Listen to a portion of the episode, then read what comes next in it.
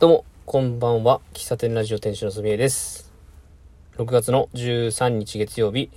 時刻は19時58分です。453回目、引き続き、えー前回引き続き、私のアウトプットにお付き合いいただけると幸いです。えー6月の12日に愛知県阿久井町にある D, D ニュース愛知阿久井に行ってきて、山下明さんの、えートークイベントに参加してきたっていう話をしました。で、アーティストについて考えましたということで、えーなんだろうな。まあ、絵を描いてくださいっていうのは一番わかりやすいかな。その、著名な、うん、まあ今はない、なんでしょう、な、なんて、な、出てこないよね、パッと。絵が、絵の、絵の方、イラストレーター。今パッと浮かんだのは、まあ、あの、木梨憲武さんなんですけど、とか、まあ、木梨憲武さんに絵を依頼すると。で、この街を、木梨憲武さんの、こう、感性で捉えて、えー、絵を描いてほしいみたいな。とか、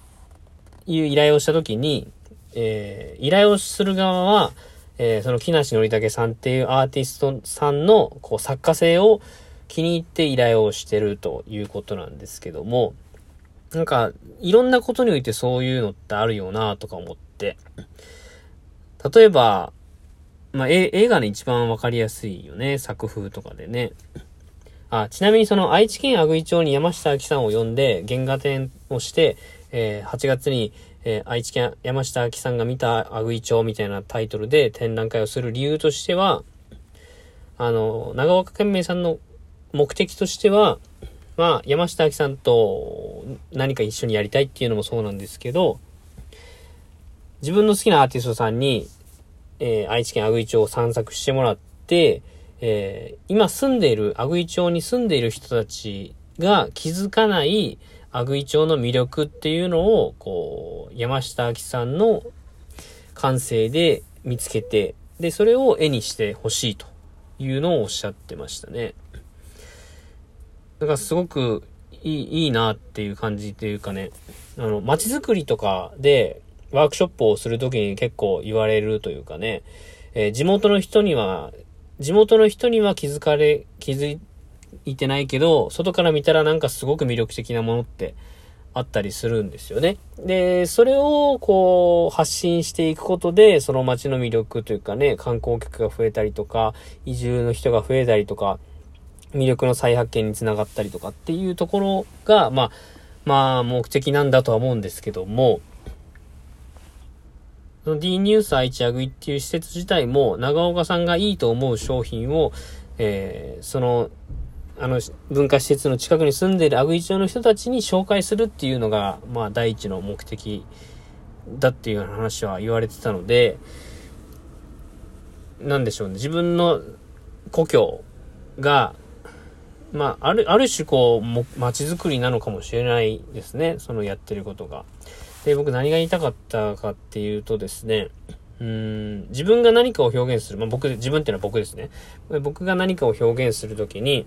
うーん、手段っていろいろある、あるじゃないですか。こうやってラジオトークで声で発信をするっていうのもそうだし、えーブログを書いたり、ノートを書いたり、えーツイッターをしたり、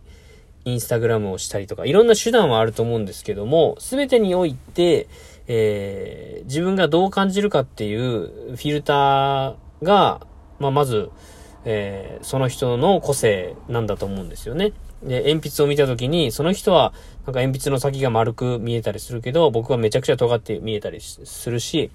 えー僕はとか見える人もいるし、建物を見たときに、えー写真で撮る、写真で撮ると、なんかこう、まあ、きっちりと、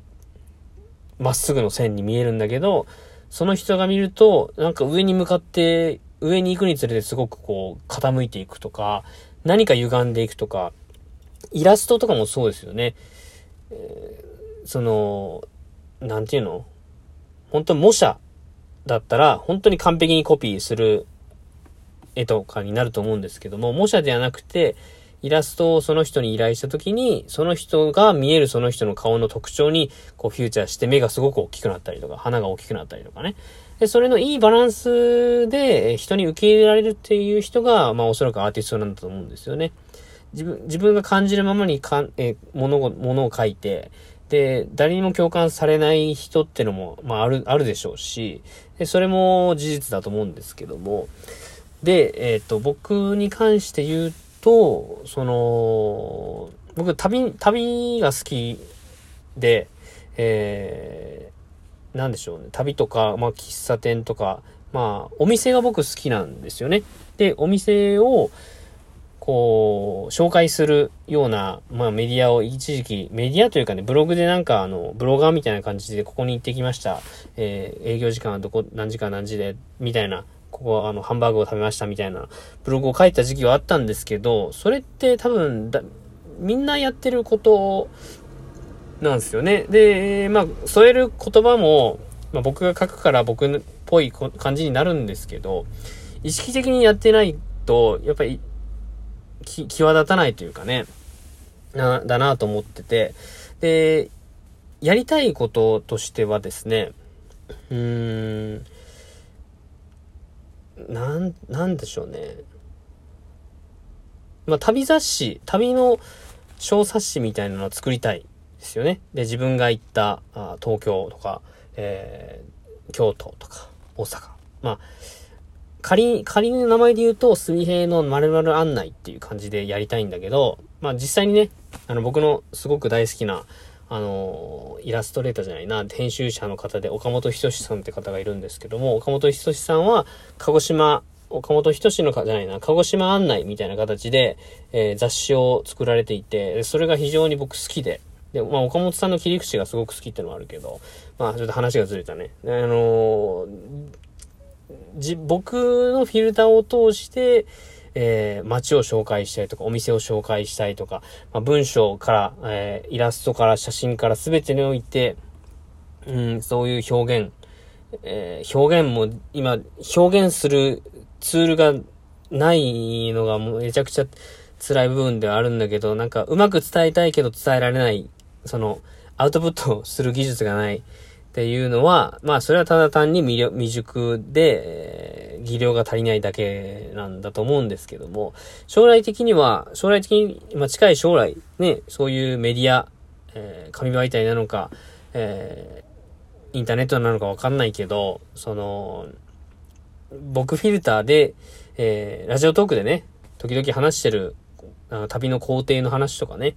えー、そんな話を、こう一冊の何かメディアにまとめたいなと思って、えー、そういう思いがあったので、えー、旅、え旅先で、えホテルに泊まって、えその旅先の絵を、絵と文章を書いている、そういう旅雑誌を、え作ってるっていうところにまず僕は、今回山下明さんを、こう、に興味が湧いた一つの理由ではあるんですけども、で、えー、よくよくいろいろ調べてみると、すごく素敵なイラストを描かれる方で、だってのが気づいて、より僕はこう、興味が湧いたわけなんですよ。で、トークショーに行った時に、印象に残った言葉として、私にはこう見えたんですっていう、そう言える、えー、自信というかね、